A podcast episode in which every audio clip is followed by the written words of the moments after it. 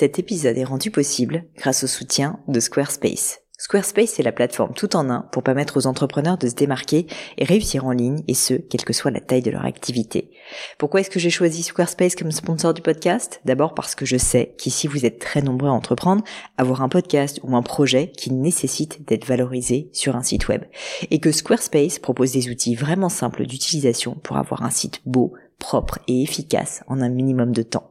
Quelques exemples de fonctionnalités, des templates de sites web personnalisables et adaptatifs pour créer des sites beaux et design en un temps record, l'outil email, le nerf de la guerre pour développer votre activité et communiquer avec vos clients, ou encore leur outil SEO intégré pour émerger sur Google sans être un produit métier. Alors si vous voulez donner à votre business toutes les chances de se développer, je ne peux que vous recommander d'aller sur le site squarespace.com.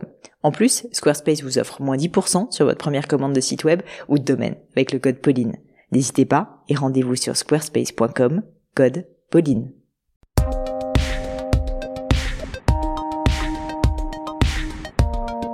Hello, hello les amis, ici Pauline Agneau et bienvenue sur Le Gratin. Le Gratin, c'est un podcast pour vous aider dans vos questionnements personnels et professionnels. Les lundis, j'y interviewe des personnalités remarquables pour parler de leur réussite et essayer de décrypter avec elles les clés de leur succès.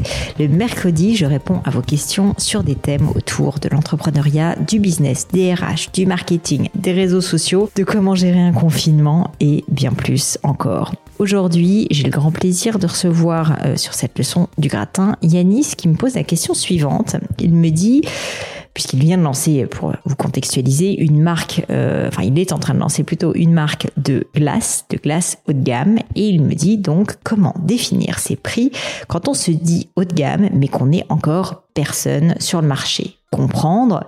Est-ce qu'il faut s'aligner sur les tarifs des concurrents qui se disent aussi haut de gamme? Est-ce qu'il faut au contraire plutôt essayer d'être sur un segment plus accessible pour justement faire plus de volume?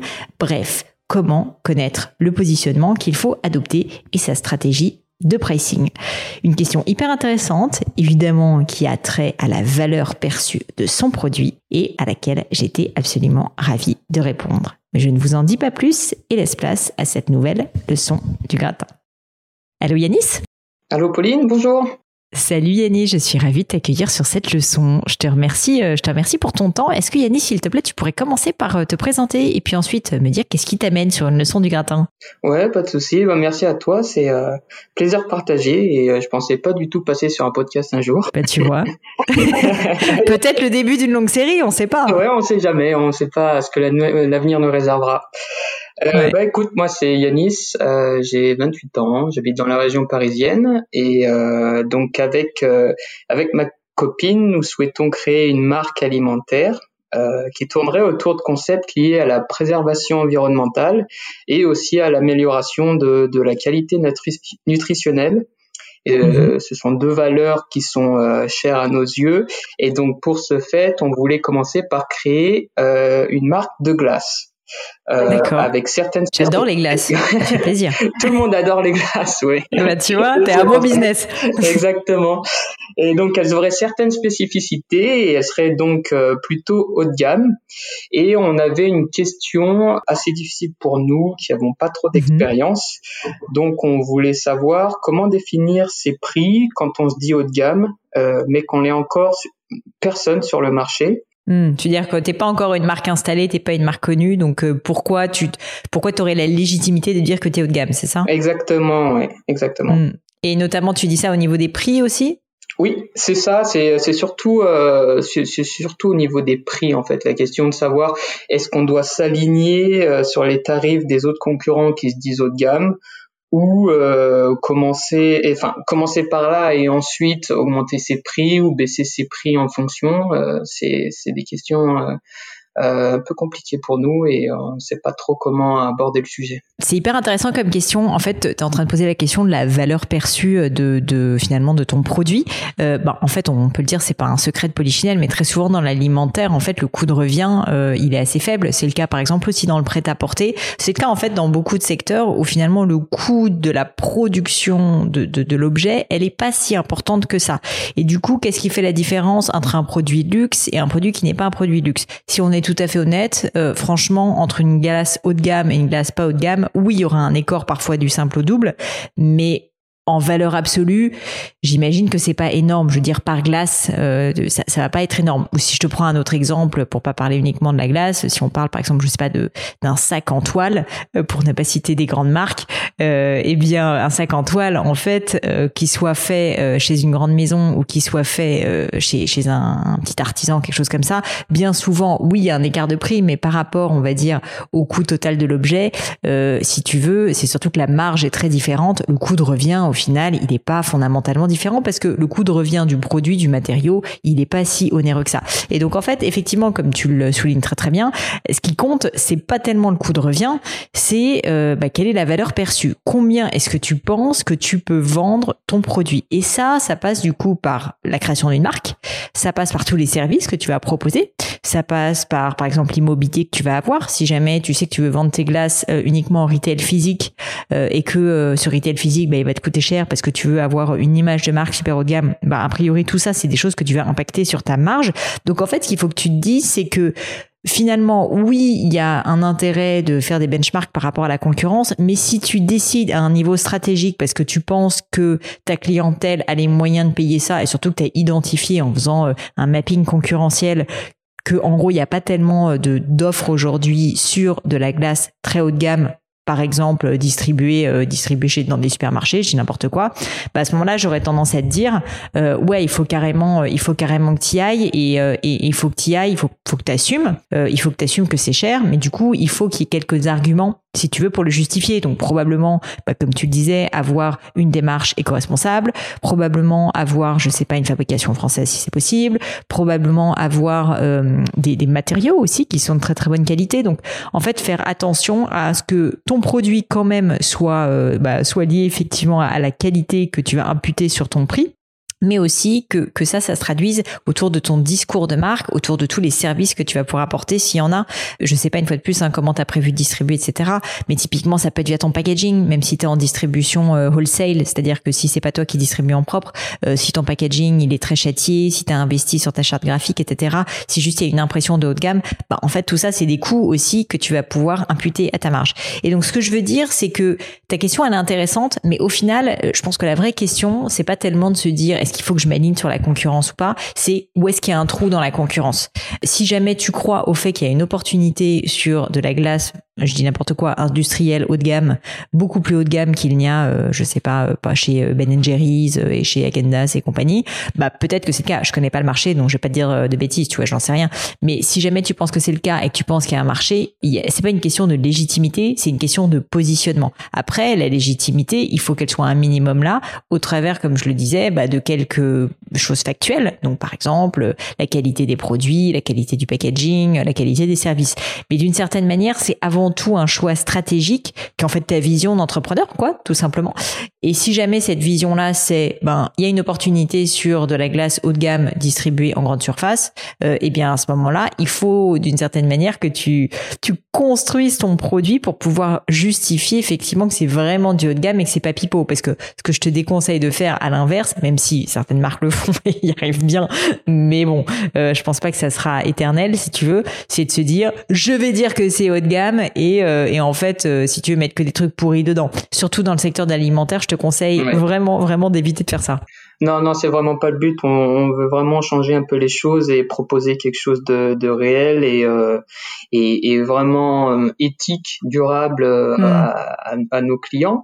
Et en fait, euh, c'est vrai qu'on avait un petit peu peur au début. On pensait quand même mettre des prix plus élevés que ce qui se fait. Et après, en réfléchissant, on s'est dit oui, mais on est personne. Les gens vont venir mm. et vont se dire mais attendez, à côté, il y a cette boutique là qui se dit haut de gamme et qui vend à ce prix-là. Pourquoi est-ce que je viendrais chez vous. Donc, euh, ouais. c'est, c'est, euh, si je t'entends bien, c'est vraiment une. Je vais, je vais te donner, euh, je vais donner deux exemples récents. Hein. Le donc c'est pas pour vendre ma salade, hein, mais l'exemple de ma marque Gemio et un autre exemple qui du coup ne parle pas de moi, mais j'y pense parce que je lui ai parlé il y a pas longtemps. C'est Justine Hutto de Respire, la marque de déo Respire. Quand il pense, et c'est pas du tout pour casser Justine, au contraire parce que je trouve que ce qu'elle a fait est admirable. Quand elle a vendu au début notamment ses premiers déodorants qui étaient des petits formats, je me rappelle pas du prix, mais c'était quelque chose comme 10 euros euh, sincèrement, c'est en valeur, si tu veux, c'est extrêmement cher finalement par rapport à ce que tu pourrais trouver dans du commerce de grande consommation où un déodorant grand format va plutôt coûter 2 euros. Donc en fait, il y a un moment donné où tu peux te dire, mais c'est voué à l'échec cette histoire. Comment est-ce qu'elle va réussir à vendre un produit où il y a moins de contenu, moins de contenant et à genre quatre fois le prix?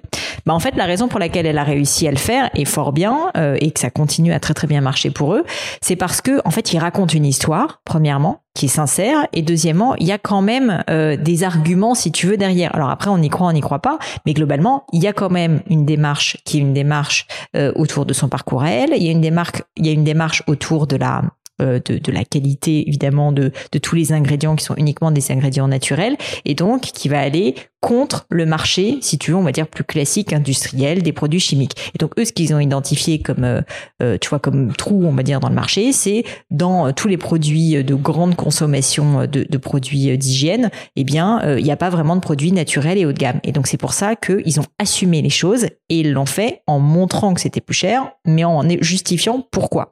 Ben, de la même manière, nous, avec Gemio, si tu veux, on n'est pas la marque de joaillerie la plus chère parce que notre positionnement, c'est pas non plus de vendre que des bijoux à 2 millions d'euros comme ça peut être le cas pour certaines euh, maisons d'ailleurs qui sont souvent assez confidentielles.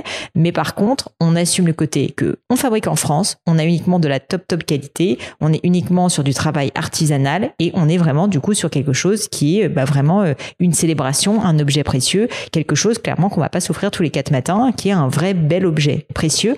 Et du coup, bah oui, il y a un coût euh, qui qui, euh, qui est imputé euh, à cela. Et donc, on l'assume. Ce que je te déconseille de faire, c'est de dire que tu as un produit haut de gamme et puis en fait de pas vraiment l'assumer. C'est comme si Justine Hutto, elle avait dit ah bah oui nous on est une marque respire naturelle nanana, mais finalement son déodorant elle le vend à 2,50€ ou à 3 euros donc à peine plus cher si tu veux que euh, que la concurrence et euh, elle incite pas vraiment euh, le consommateur à comprendre pourquoi il y a un surcoût. Et ben là dans ce cas en général tu es complètement le cul entre deux chaises. Si jamais tu veux être une marque haut de gamme, il faut que tu l'assumes il faut que tu l'assumes à la fois dans ton prix, mais aussi dans tous les choix que tu vas faire au niveau de la constitution de ton produit, c'est-à-dire au niveau des ingrédients dans ton cas, au niveau de la distribution, au niveau du service, au niveau du packaging. Et là, si jamais tu l'assumes pleinement, oui, ça coûtera plus cher. Oui, tu vas pas plaire à tout le monde, tu feras moins de volume, c'est évident. Euh, euh, Justine, elle fait moins de volume que Dove, c'est sûr. Euh, et moi, je fais moins de volume que, que, que d'autres maisons qui vendent moins cher. Mais c'est pas grave parce qu'en fait, c'est mon positionnement et en fait, l'opportunité, elle est sur ce positionnement. En tout cas, moi, c'est ce que j'estime. Donc, une fois de plus, si jamais toi, ta vision d'entrepreneur, et j'en reviens à ça au final parce que c'est, c'est ça si tu veux le sujet, mais c'est aussi, il faut que ça te plaise, sincèrement, parce que si ça te plaît de vendre des produits euh, pas chers, ben dans ce cas, ça va être difficile pour toi de trouver les bons mots pour t'adresser à une clientèle plus haut de gamme. Il faut qu'il y ait de la sincérité. À l'inverse, si jamais toi, tu, tu sais que t'aimes la qualité, t'aimes cette authenticité, t'aimes le fait de parler d'un savoir-faire artisanal, enfin, il y, a, quelque chose autour de, story, de ce storytelling et de cette histoire qui te plaît, ben vas-y, vas-y euh, et, creuse cette opportunité-là parce que si jamais ensuite tu te forces pour des raisons un peu rationnelles à faire un produit pas cher, je peux te garantir que tu vas te fourvoyer, que tu vas te tromper et que ça va mal se passer. Vraiment, vraiment, c'est aussi simple que ça au final. Il faut vraiment que tu assumes ce à quoi tu crois si jamais tu essayes d'être un peu trop intelligent, et c'est une erreur que je vois énormément en entrepreneuriat, et c'est une erreur que j'ai faite, c'est à force d'essayer de faire le bon élève, tu vois, d'une certaine manière, d'être intelligent, de faire les choses bien, bah en fait, on n'écoute plus son cœur, on n'écoute plus son instinct d'entrepreneur, et donc en fait, on n'écoute pas les clients en réalité, parce que toi-même, finalement, tu t'adresserais à une personne qui, quelqu'un comme toi, Yanis, eh bien, euh, tu vas certainement faire une erreur. Donc moi, mon conseil, franchement, c'est si tu as identifié que tu penses qu'il y a une opportunité sur de la glace haut de gamme, franchement, fonce, te pose pas trop la question au contraire, assume. Assume complètement, mais par contre, justifie-le. Ok. Ok, compris. Bah écoute, hâte d'en savoir plus. Tu peux me, tu peux me dire, toi, toi l'idée, ça serait une marque euh, de glace plutôt distribuée, plutôt distribuée en propre. Comment tu vois ça? Bah c'est vrai qu'au début, on pensait à, à vendre en boutique. Euh, après, c'est vrai qu'il faut un investissement un peu plus conséquent au démarrage. Et puis là, avec toute cette histoire de Covid et de, de fermeture, des... le retail physique n'est pas, euh, n'a pas le vent en poupe. Euh, voilà, donc on est un petit peu en train de revoir notre idée et se concentrer sur la vente en ligne et sur la vente en B2B pour euh, hmm. ce qui demande moins de, de, frais au démarrage et qui permet de, de, développer un peu la marque et pour pour ensuite vraiment créer sincèrement moi je vais te dire j'y connais pas grand chose mais en B2B je pense qu'il y a un boulevard. Parce que le nombre de marques il y, y, a une marque que tu connais. Moi je suis fan de glace je te disais j'adore la marque Bertillon. Bertillon c'est extrêmement cher mais c'est des très bons produits. Ça reste une marque complètement artisanale. C'est tout petit c'est encore familial par choix si je comprends bien. Et du coup si tu veux la marque Bertillon elle est distribuée dans certains cafés mais c'est peanuts. Enfin j'ai envie de te dire c'est encore tout petit. C'est vraiment euh, c'est très niche finalement. Je suis sûr qu'il y a l'opportunité d'avoir un, deuxième Bertillon peut-être plus moderne qui serait comme tu dis euh, plus inclusif avec euh, quelque chose de, beaucoup plus axé sur voilà des produits je sais pas avec moins de sucre. Enfin peu importe à la rigueur votre positionnement mais du haut de gamme pour de la restauration je suis sûr qu'il y a je suis sûr qu'il y a un très très beau marché même si une fois de plus hein, comme tu le disais en ce moment à la restauration malheureusement ça va ça va pas très bien. Mais bon ça va finir par changer je pense. Et et puis par ailleurs tu pourras aussi toujours vendre en, en B2C et Bertie on le fait bien aussi. Donc il n'y a pas de raison que le haut de gamme ne parle pas aussi à du B2C non tout à fait. Après c'est vrai qu'en termes de prix euh, là on s'était plus concentré sur le B2C en, en boutique parce que c'est facile d'aller voir les glaciers d'essayer les glaces et euh, et de voir quel prix ils font. Mais en, en B2B euh, c'est un peu plus compliqué de connaître les prix des concurrents et de savoir où se placer c'est vrai, bah, il y aurait certainement un petit benchmark à faire. Euh, tu vois des tests. Euh, alors en ce moment malheureusement ils vont pas être très réactifs. En même temps c'est peut-être l'opportunité. Ils ont peut-être plus de temps les pauvres. Euh, mais mais il y aurait certainement une petite étude à mener pour essayer de comprendre quels sont les, les prix de vente. tu peux tout à fait contacter tu vois des marques concurrentes et te faire passer pour un restaurant ou je ne sais quoi et dire que t'envisages t'envisages. voilà en ce moment je sais pas si c'est le bon moment parce qu'ils vont peut-être se dire que, que tu te fous de leur gueule. mais mais bon pour plus tard éventuellement et leur dire que tu envisages quand même de, de, de, passer des commandes et leur demander leur tarif. Enfin, tu vois, rien ne t'empêche de le faire. Hein. Ouais. ouais, ouais, non, c'est vrai. Et euh, il faut savoir oser, c'est vrai. Exactement, il faut savoir oser, c'est même le nerf de la guerre quand on entreprend. c'est vrai. Ok. Bon, Yanis, bah écoute, merci pour ton temps en tout cas. Je te souhaite euh, bonne chance pour cette belle aventure. Ça m'intéresse de savoir euh, quand tu vas finir par lancer tout ça parce que je te dis euh, j'aime bien ça la glace donc ça me fait bien plaisir de goûter. Mais en tout cas ouais si j'ai si j'ai un conseil à te donner vraiment euh, tu tu te concentres sur euh, ben, ce à quoi tu crois ta vision d'entrepreneur et par contre tu l'assumes. C'est-à-dire que tu restes pas le cul entre deux chaises. Si jamais tu veux faire du haut de gamme tu fais du vrai haut de gamme. Et si jamais à l'inverse tu veux plutôt être sur un prix accessible bah, à ce moment-là tu peux l'assumer aussi. Mais mais c'est une autre histoire. D'accord pas de souci j'ai bien compris. Bah, merci Yanis. Merci Je te dis à bientôt. Oui, à bientôt. Merci beaucoup. Salut. Et voilà, terminé pour aujourd'hui. Un grand, grand merci à tous d'avoir écouté l'épisode jusqu'ici. J'espère que le format vous a plu. Si oui, dites-le moi avec 5 étoiles ou même un petit commentaire sur l'application iTunes. Et puis si iTunes c'est pas votre truc, si Apple vous n'avez pas envie d'en entendre parler, c'est pas grave. Vous inquiétez pas, il y a d'autres moyens de m'aider. Vous pouvez tout simplement en parler autour de vous.